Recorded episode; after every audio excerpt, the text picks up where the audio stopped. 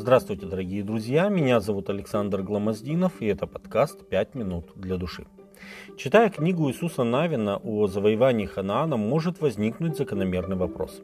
Почему Божий народ, который был в рабстве в Египте, а затем блуждал в пустыне и даже меч в руках не держал, оказался втянут в пятилетнюю войну за Ханаан? Неужели Бог именно таким образом желал освободить Ханаан от его коренных жителей и поселить там свой народ? Чтобы ответить на этот вопрос, нужно прояснить, что из себя представляет Божья война.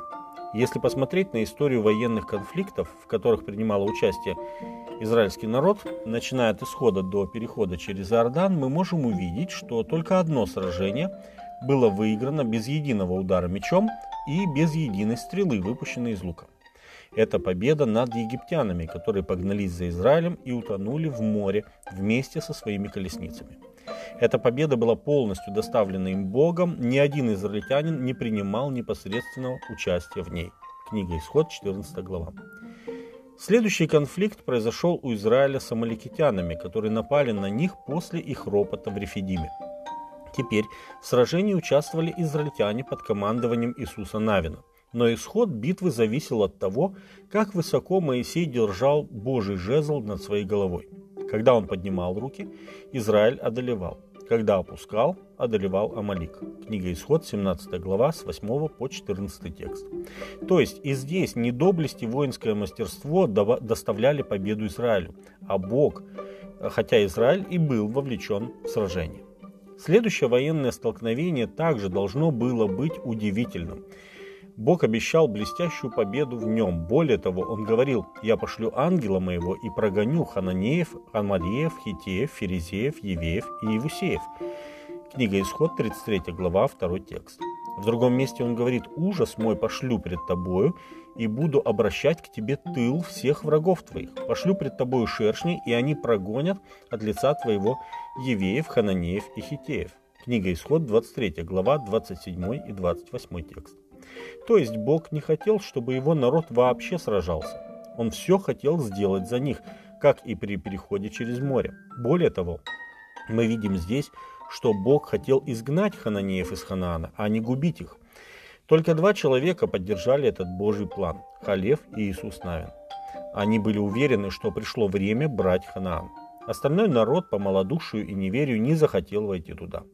И тогда вместо блестящей победы Израиль потерпел горькое поражение от Амалика и Хананеев. Моисей предрек сорокалетнее странствие народа в пустыне, а народ самовольно отправился сражаться с хананеями. «Нет среди вас Господа», — сказал Моисей, — «вы падете от меча». Но они его не послушали и пошли. В итоге все произошло так, как предсказывал Моисей. Книга числа, 14 глава, 42 по 45 текст. Страх и ужас, сковавшие сердца хананеев, готовых уже эмигрировать, рассеялся, как утренний туман после того, как они одержали эту победу над Израилем. А затем в течение 40 лет странствий Израиля их уверенность в своих силах укреплялась все более и более. Теперь они не боялись Израиля, они сами хотели его истребить. Следующие три военных конфликта произошли по инициативе царей Ханаана. Сперва Арат, царь Ханаана, живший в Негеве, услышал, что Израиль идет дорогой Афарима, вступил с ними в сражение и нескольких из них даже взял в плен. Но Господь предал их в руки Израиля, и они положили заклятие на их города. Книга числа, 21 глава, 1, с 1 по 3 текст.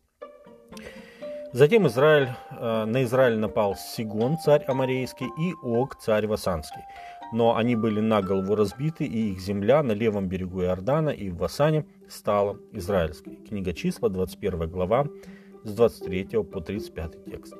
Таким образом, мы видим, что Божьи изначальные планы не входило во влечение Израиля в боевые действия. Бог сам планировал очистить землю Ханаана от народов, погрязших в ужасном идолопоклонстве. Но ко времени Иисуса Навина ситуация в Ханаане изменилась. Никто не собирался никуда уходить. Однако Бог и здесь предусмотрел победу своему народу. С вами были «Пять минут для души» и пастор Александр Гломоздинов.